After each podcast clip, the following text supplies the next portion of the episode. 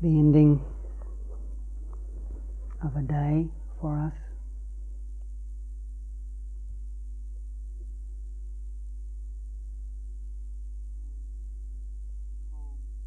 Quite a calm, calm ending to a day, at least for me.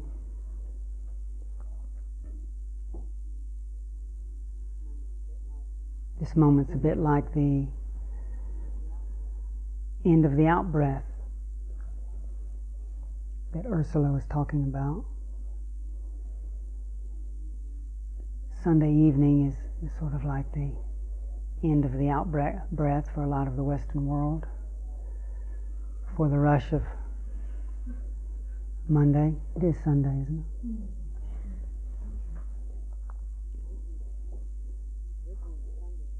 Originally, the Sunday was, uh, well, at some time, I suppose, Sunday was supposed to be a Sabbath,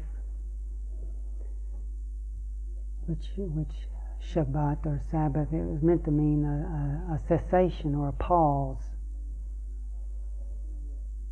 Just as in the mythical terms of the Old Testament, the world was created in six days, and then on the seventh day, God paused to check it out, to reflect on it.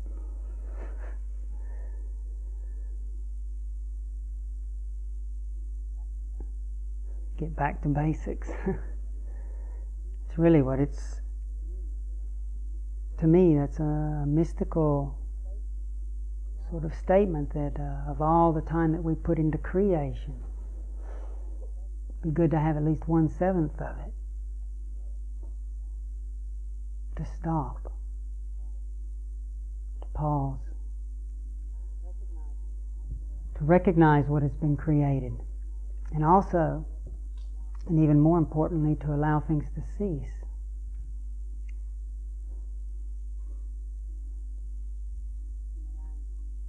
Because in allowing things things to cease consciously, when we rec- recognize what we thought was there is not there, then what's not there, we don't cling at it. We see its changing and permanent nature. And in not clinging, there's resting. Resting in the foundation of the heart, resting in the foundation of, of truth, resting in that which is.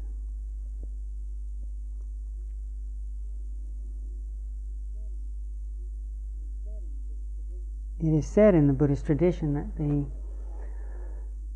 that which is the truth is undying. The Buddha never claimed to discover, to, to, to create. He never claimed to make the truth.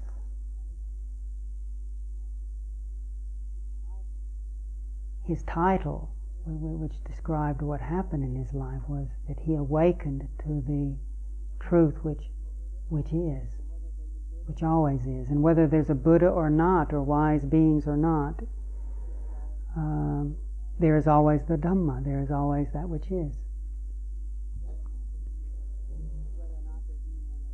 Whether or not there's anyone around who perceives the nature of things, that's a different story. And it's considered a great blessing to the world when there are beings who awaken to the truth, who rediscover, who, who see the Dhamma, see the nature of things.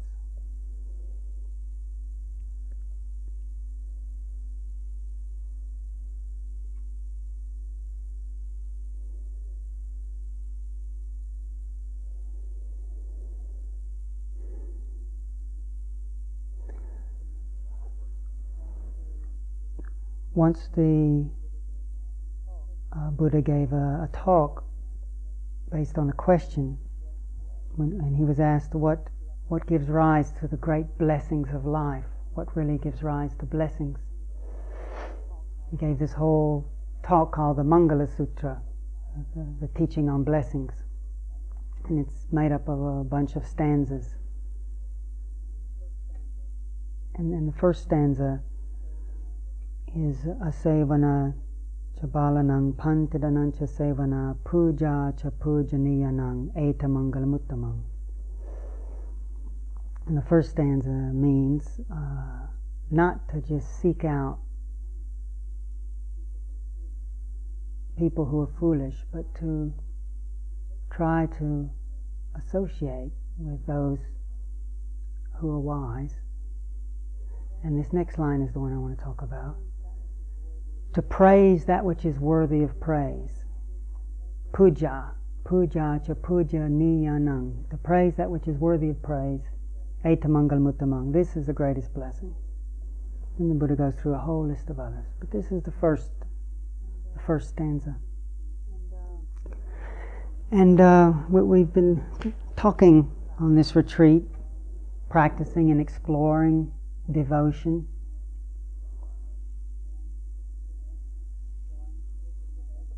Exploring some of the tools of devotion, offering or bowing or chanting, and exploring how it feels, whether it feels good or whether it brings up resistance.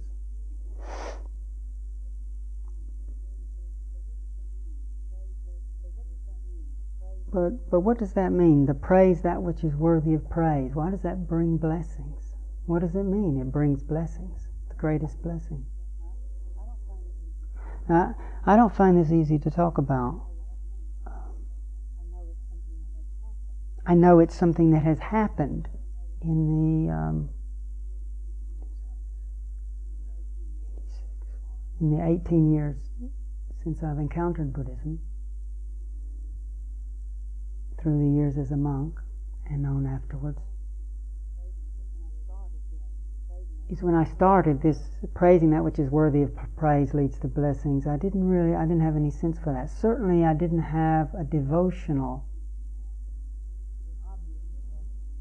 an obvious devotional nature to the Buddha. That was for sure. But I did have a devotional nature. I noticed that I did like seeing in people that which was good. Wasn't always wise. I mean, I went to school in uh, the southern part of America, which is known for some of the things that aren't so good.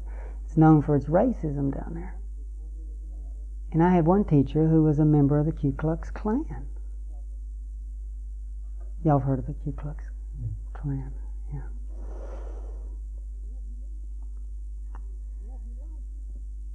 And yet he liked me.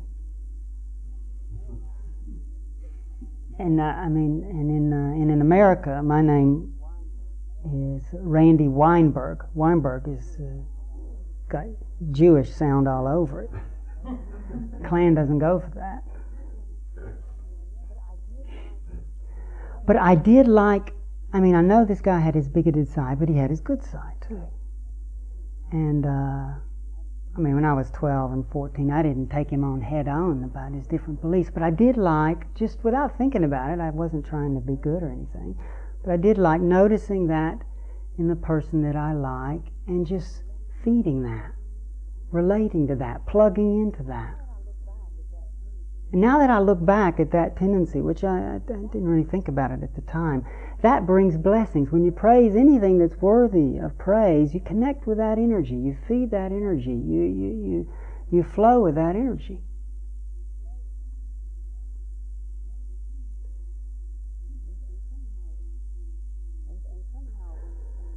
And, and somehow when, when, when uh, I got into this uh, spiritual path, this meditation path, and then starting to get a feeling for how these teachings actually work. What results started to happen in a life when I actually had people encouraging me to, you know, notice what you say, notice what you do, bring some restraint into your life, consider the welfare of others, be honest about your mistakes someone actually starts encouraging you about steadying the mind, learning what it means to cultivate composure and sustained presence of mind, getting maybe a taste, starting to get a taste for tranquility, for peacefulness. then meeting Sangha, meeting other beings who are actually practicing this uh, path and actually meeting beings who, who seem really nice to be around. They're happy. They're peaceful. I think of this, this monk here, Ajahn Chah. I just like sitting near him. He's dead now. Oh, just just even sitting in the same room with him was was nice. Just uh, he spoke in Laotian a lot, and I didn't even understand much at all at first. And just but just the sound of his voice emanated a kind of peacefulness and humor. So when I started to see that, and then also hear some of these teachings that call up for us to inquire into our suffering and see what's causing it, and and to see what it feels like when we learn to let things be, let things go. Started to feel a little bit of perspective and fruit of that practice. Then, then, then the thought starts coming up. Well, where'd this come from? Who's the Buddha? 2,500 years ago.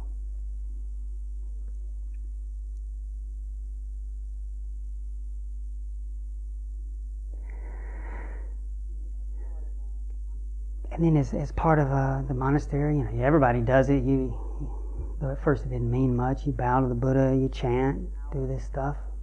You learn hours of chanting, Pali. Then you actually start learning what you're saying, actually learning what it means. And so, like for instance, I I knew this this chant about the blessings of the Buddha, which goes on for several minutes, for a long time before I really knew what the words meant. Then I started noticing what does that first stanza mean? Puja cha puja niyanang etamangalamuttamang. To praise that which is worthy of praise. And sometimes I would start to notice what happens when I really sincerely recite the teachings of the Buddha or recite the Buddha's name in gratitude.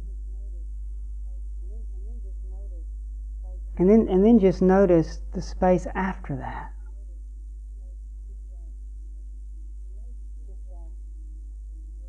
Just as in, in a related way, what happened when my friend who was in the Ku Klux Klan would praise that which is worthy of praise even in him.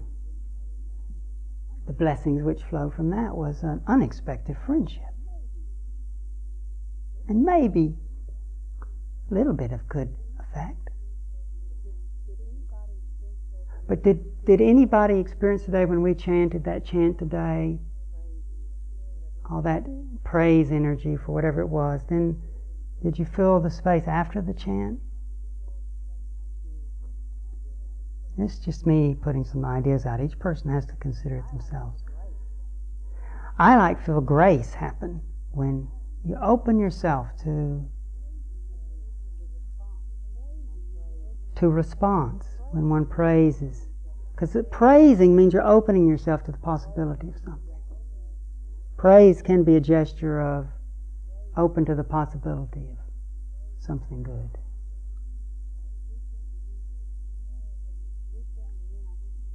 So there's puja, and then I think even more important is then the pausing and, and feeling the effect.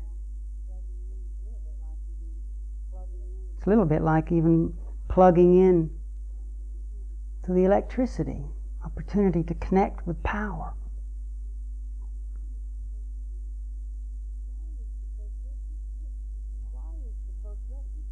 So why is the first refuge Buddha? I mean, if he's gone, if he's just dead,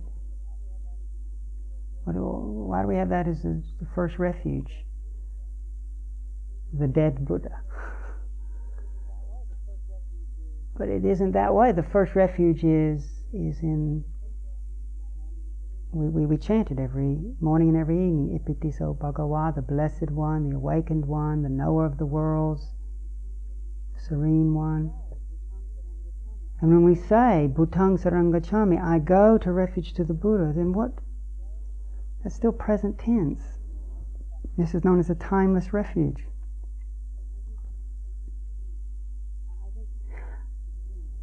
I, think, again, I don't, it's not that easy to talk about this. but I think sometimes we don't take full advantage of that refuge.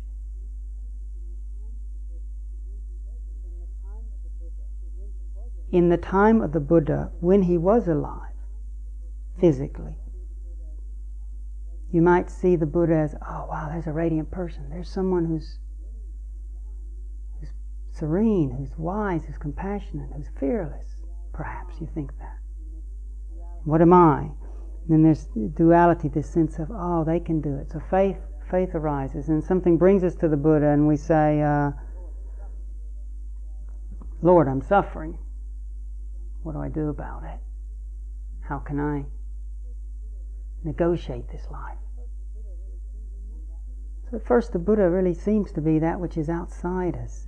And in that time, the Buddha would speak he'd actually speak. And this is what's recording in, in the whole Pali Canon of uh, discourses. And he would say, give a teaching on suffering and investigating suffering. Look at our relationship with desire, our relationship with views and opinions. And then we would, in our in the realm of our mind, this being would appear, Buddha, who would say something, and then we would digest that, work on that.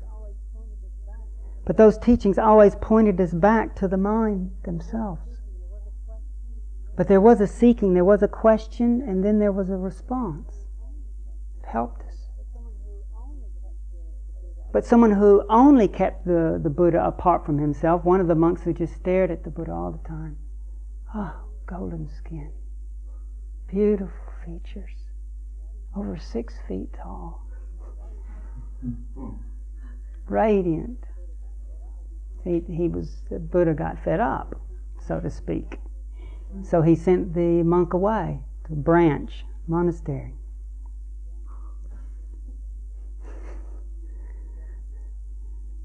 Sent him to the Devon Vihara or something. and then the monk uh, was uh, moaning and crying, I've been sent away by the Buddha, I've been sent away by the Buddha.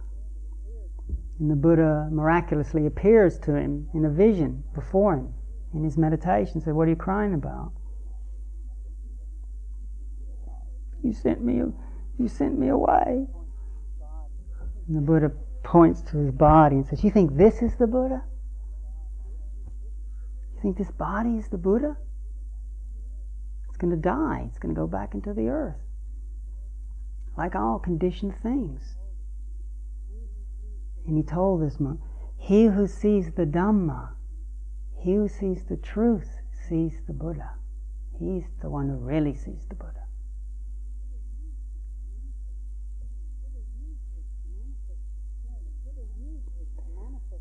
So the Buddha used his manifested form as a magnet, great magnet machine. It would draw people in, but at the same time, his wish is for beings to experience what he experienced. So he would always then point people to the heart, where you really find the Buddha, where you really find the awakened one, the one who's free, the one who's wise, the one who's serene. And how does one become a Buddha? I mean, how did this Buddha arise in the world who had this incredible gift for teaching and uplifting so that in a way that could even last for thousands of years. Again, this just comes through the scriptures. We can consider it ourselves, whether we want to take it or leave it.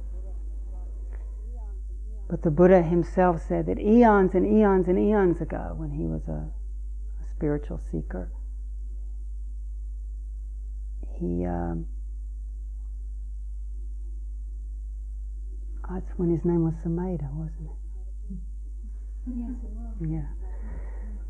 Um, and he met a Buddha, met his first Buddha. This radiant being, this Dipankara Buddha. Buddha's name was Dipankara. Ages ago. And uh, he saw um, that there was a puddle. I, I might have it a little wrong, but I think there was a puddle. And he didn't want this Buddha to have to step in the mud, so he, he thought, oh gosh, he felt such faith just seeing this being that he threw himself down in the in the puddle, wanting the Buddha to walk over him. And I think the Buddha said something like, Buddhas don't walk over people.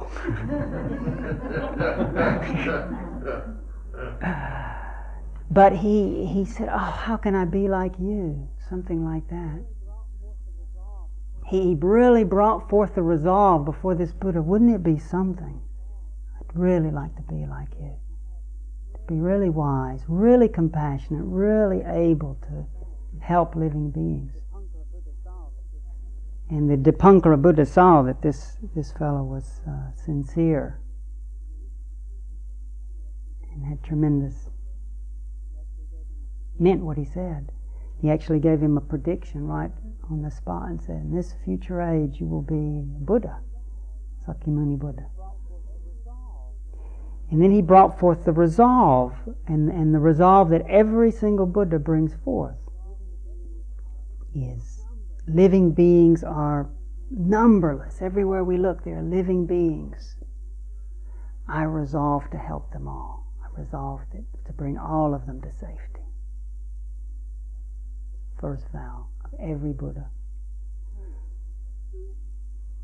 Taints, or what's the good English word? Uh,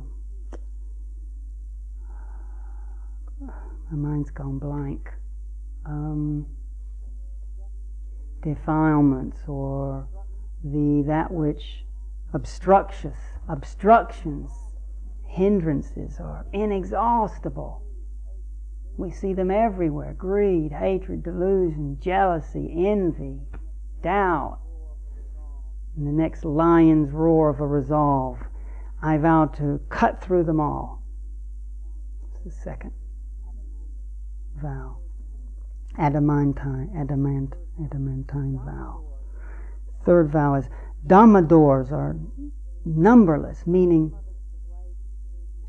for some of us, the way to truth is, is entered through the, devotional path. That, that's where we, that's where it opens up for us. To some of us, the Dhamma door is, is through meditation. We really get a feeling for stillness.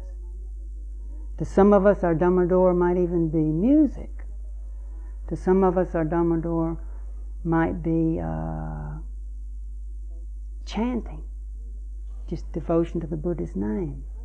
To some of us it might be kindness meditation. Anyway, Dhamma, there's supposedly 84,000 Dhamma doors. And the Buddha vowed, Dhamma doors are numberless. I vow to master them all. And the fourth vow all Buddha, Buddhas is the Buddha path is unsurpassed, meaning awakening to a Buddha is, is the ultimate It's the flowering of, of beingness. I vow to accomplish it. This is the this is the fire. This is the fuel that that uh, for the welfare of all living beings that uh, motivated this uh, sumedha to appear and appear and appear lifetime after lifetime, cultivating skill just as we're doing. Just for the sake of bringing forth this awakening for the welfare of all. Well, we're living beings. We're one of those living beings if the Buddha vowed to bring us all to safety. So if it's all right to ask the question Buddhas when his uh, asked questions to the Buddhas when his body was there, and it brought great blessings. And those who got obsessed with his body, said, "Hey, you really find the Buddha by looking into the Dhamma." Then have we forgotten now to, to still look into this, this praising the Buddha and being willing to ask questions of the Buddha. Somebody, oh, don't be silly. Good God.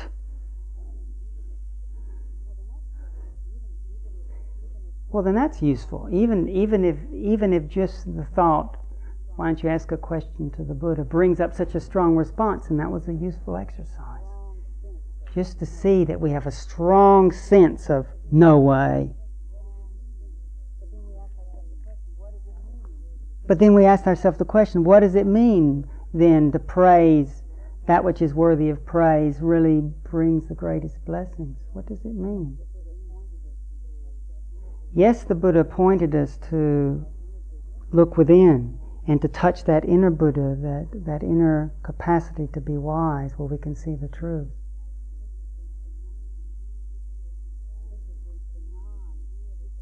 But I think if we deny, if, if just through a strong sense of denial, we deny that there can be help, we, we, we cut ourselves off from a lot unnecessarily.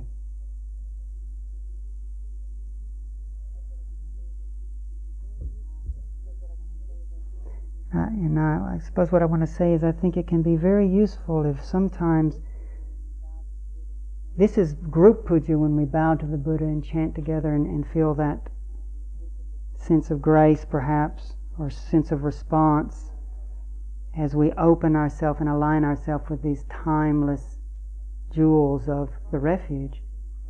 But also in our own private space, I think it's quite important to investigate what happens if I speak into the silence. What does this mean? How do I understand this, Lord Buddha? And it's not so much that you're trying to find the Buddha out there, but honoring the fact that we still are, are beings who sometimes are very dualistic, who sometimes yearn for answers, who sometimes really would like good advice, who sometimes feel trapped by our sense of separateness. And it's, I think, a legitimate thing to say, uh, Lord Buddha, help me see clearly. Or may that which is wise, if we prefer to put it a little more impersonally, may that which is wise help me see clearly. If a little baby, if a child was asking for help, we would help. So why can't the child in us sometimes speak into the silence? But the difference is, rather than totally projecting the Buddha outside, when there's this kind of prayer or this kind of talk, there's the possibility of embracing it with mindfulness so that we can hear our conversation with Buddha, with that which is wise. We can allow that sense of self consciousness to become conscious, to become embraced by our mindfulness, and then let it go back into the silence again. And allow ourselves to listen in silence to the response. Not that we have to hear a voice speaking out of the sky, but sometimes we're so trapped by our sense of views and opinions that we don't trust this, this jewel of awakening that we have in the heart that we can actually speak to. Hey, what does this mean? And actually then be open, humbly, not knowing what's out there, not knowing what's in here, open to the possibility of what moves into that empty space. That's what faith, I think, is, is a gesture in faith. The willingness, maybe even to give up our incredible ironclad conviction that there's nothing out there.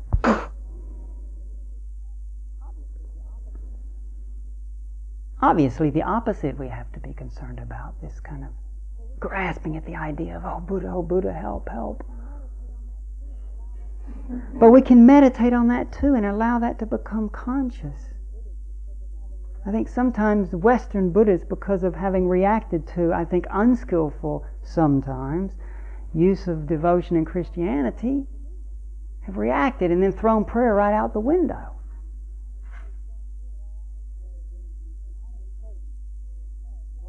And, and, and because uh, the way, at least, in which modern Christianity was taught was so other oriented, so faith oriented, so Jesus and God all out there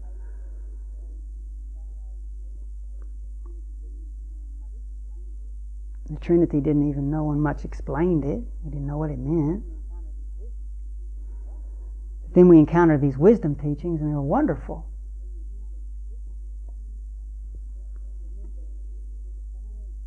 But, but remember that, that, that the Buddha balanced faith and wisdom. The, the, the two balance each other. The, the, the two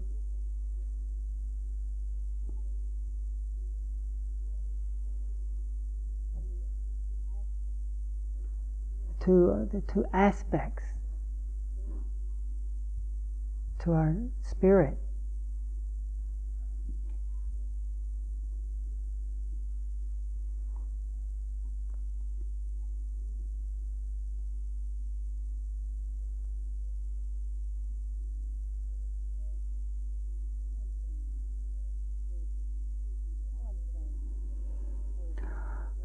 I'm saying is, I encourage everyone to really investigate the possibility of this other power. It's called other power.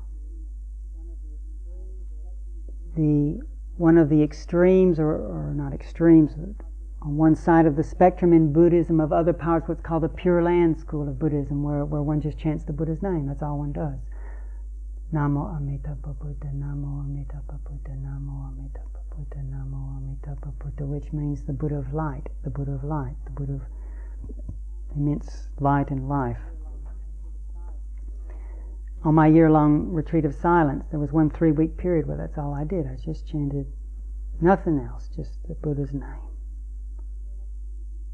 That was really nice. Really wanted to get a feeling for the devotion that allows us to make our life so simple that we just have that name. And then when the, those words are going by, then when we begin to see that they're just words, they're just words, we can, saying the Buddha's name, we can disengage from the words because they're moving and we can get a feeling for that timeless presence of the Buddha. But in doing that Pure Land devotional method, one is allowing oneself also to receive the blessings of Buddha, to receive the blessings of that vow power of the Buddha, that determination through lifetimes of may my life be of benefit to others.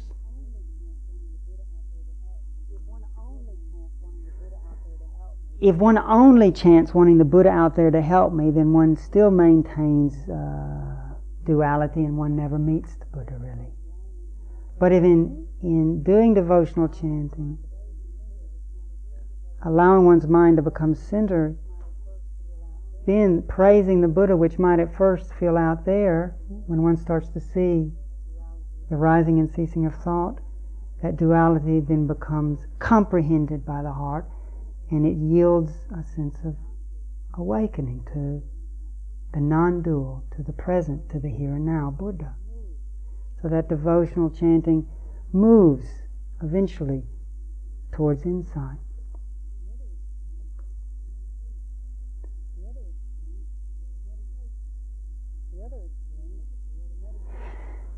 The other extreme is the meditation. When one is, or the other side of the spectrum is when one doesn't like doing any devotion. One one's devoted to meditation, which is a devotion, a very pure devotion. It's turning to the most refined form of the Buddha, the, the Buddha which is the truth. So we meditate. The difficulty with that, though, if there's no devotion in our life and we're just meditating, and the and the and Mara and his armies charge even even one battalion sometimes can finish us off. Hmm. That sometimes we just feel buried, buried by the stuff. Just buried. And then one tends to, you know, maybe give up. And this is where wise retreat is advisable. A good general knows how to pick his battles. A good general does not always charge. A good general knows when to when to call in reinforcements. And, and that's where sometimes, and, and I, that's why I like experimenting when we're sitting, and then sometimes just do a chant and then notice if the energy changes. Just notice if there's any difference. Just to see that. Because traditionally, when there's a gesture of faith, which is that spiritual faculty I'm talking about, that leads to virya, the second spiritual faculty, which is, is energy. We get some energy again. You can keep going. Yes, it has to then be balanced by that the, the middle overseer of the whole lot, which is mindfulness. You get gestures of faith, connect us to the energy. Keep it under the guard of mindfulness as mindfulness is sustained in the fourth spiritual faculty, samadhi or collectedness starts to happen, more unshakability happens. The more unshakable, the more collected and one pointed or unified on truth that the heart is, then wisdom the last spiritual faculty naturally arises, the clear seeing of things. But sometimes it's just skillful when our sword of wisdom just is, is kind of being broken and battered, then, then sometimes it's important just to, to bow. I don't know what's happening, just say. Go back to the basics. Go back to, I don't know what's happening, but I do know, ah, I believe in being awake. Buddha. I praise the Buddha. I know it's wonderful to be a Buddha. I'd like to be one. Go back to Buddha. Go back to Dhamma, the true nature of things that is here now. Everything else might be in chaos, but we can put our head down and say, ah, but there must be truth here because it's all truth. I take my refuge in Dhamma. Sangha, I do have a choice. There's a family of saints and sages all around us, and there's a, a will within that can choose to align itself at least with the conviction I don't want to kill anybody. Even if it's only that much we can know. I don't want to harm. May my life be for the welfare of others. Even in the midst of chaos, a devotional gesture can, can reconnect us again. I, I really would, well, all I can say is it's been important to me in, in helping balance the wisdom practice, the cutting into, the seeing the nature of things. I think it was brought up in the discussion today. You know, you don't want to repress things, and that's important. But also, one doesn't want to get uh, drowned by stuff either. And it is a legitimate thing to sometimes take a holiday. It's a legitimate thing to sometimes say, hey, look, the situation's here. I know it's going to be here. My intention is to come back and deal with it, but I need a break. I need to I need to pull back for the sake of gathering, for the sake of refreshing the heart. So we go on holiday. Hopefully, to um, I mean, to me, this is a real holiday. What we're on, a holy day. But hopefully, to refresh the heart, to help clear, see more clearly, so that then one can come back and maybe realize where one's been banging one's head on the wall, can more skillfully deal with the situation. And as I was saying before, a good army does this. Well, this is what samatha is. Samatha or calm meditation is a holiday, but it's a skillful holiday. And you don't pay, you know, they're not asking for big, big money. The, the investment is, is, is training of the heart.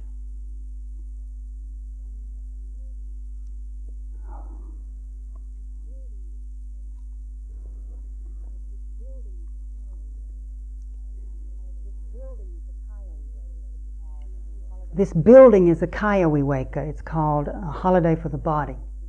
The Buddha said there's three vivekas, three holidays, three places of solitude. Kaya viveka is for the body. I mean, the building's important.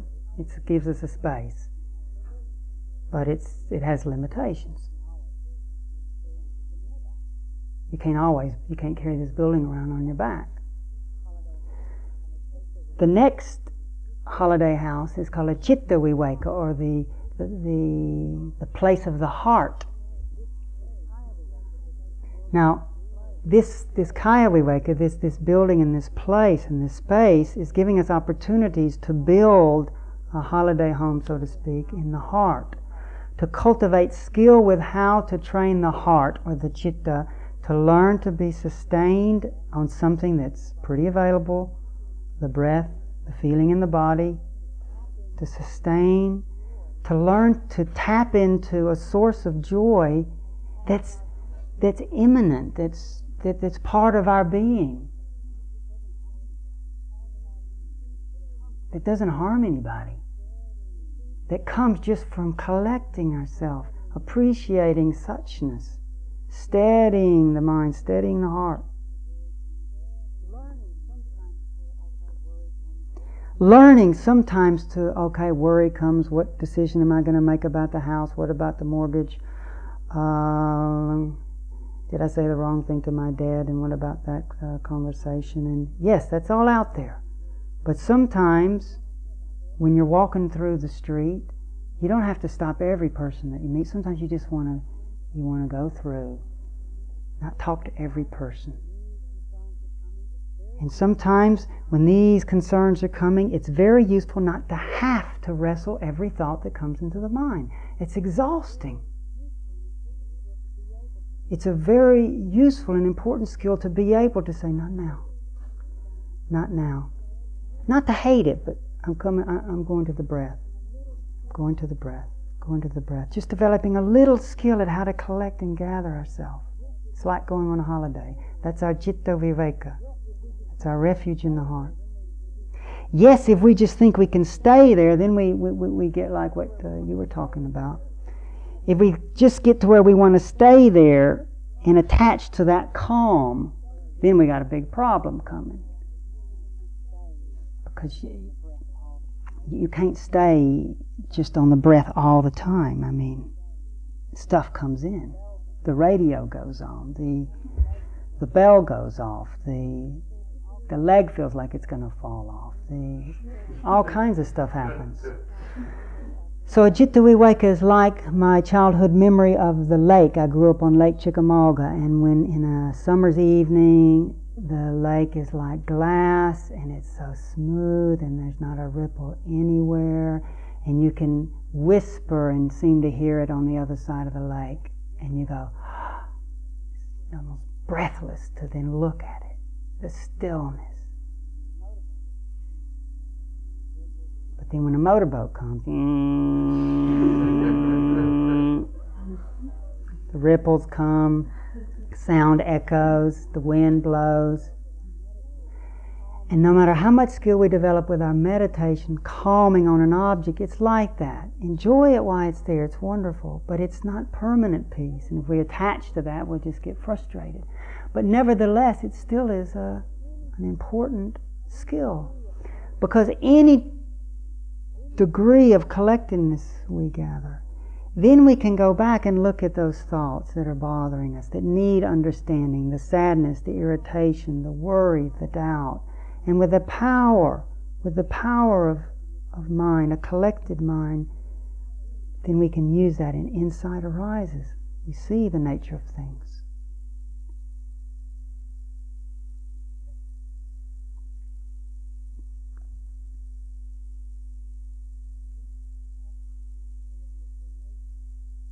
So we have some tools. Investigate this, this possibility of relationship with Buddha. Allowing ourselves even to, in a quiet moment somewhere, privately talk or whisper or think. And then, but enveloped by our mindfulness, listen to that being in us that wants awakening, that wants guidance. Listen to that. Let that merge then with the silence of Buddha. Investigate praising that which is important to us. It doesn't matter if we believe in a fully enlightened Buddha, even my Ku Klux friend man, even when we praise anything worthy of praise, just noticing the, the effect. And can we bring praise into our life, reverence into our life to some degree? Then, then we see faith in devotion, giving rise to some energy, some useful energy, useful inspiration, to willingness to give ourselves to the practice. Guided, overlooked, balanced by our mindfulness. Our presence of mind all, always has the capacity to keep us in touch. When things are getting too confusing, too heavy, sometimes mindfulness says, I think we better retreat. Just, just bow for a second. Or just say, I don't know. I don't understand. But I do remember my refuge is in being away. It's pulling back. Mindfulness. The fourth spiritual faculty, collectedness. The fifth spiritual faculty, wisdom. We'll talk more about these as our 10 days go, but these, these are five aspects to our spiritual nature which need to blossom for, for our uh, awakening.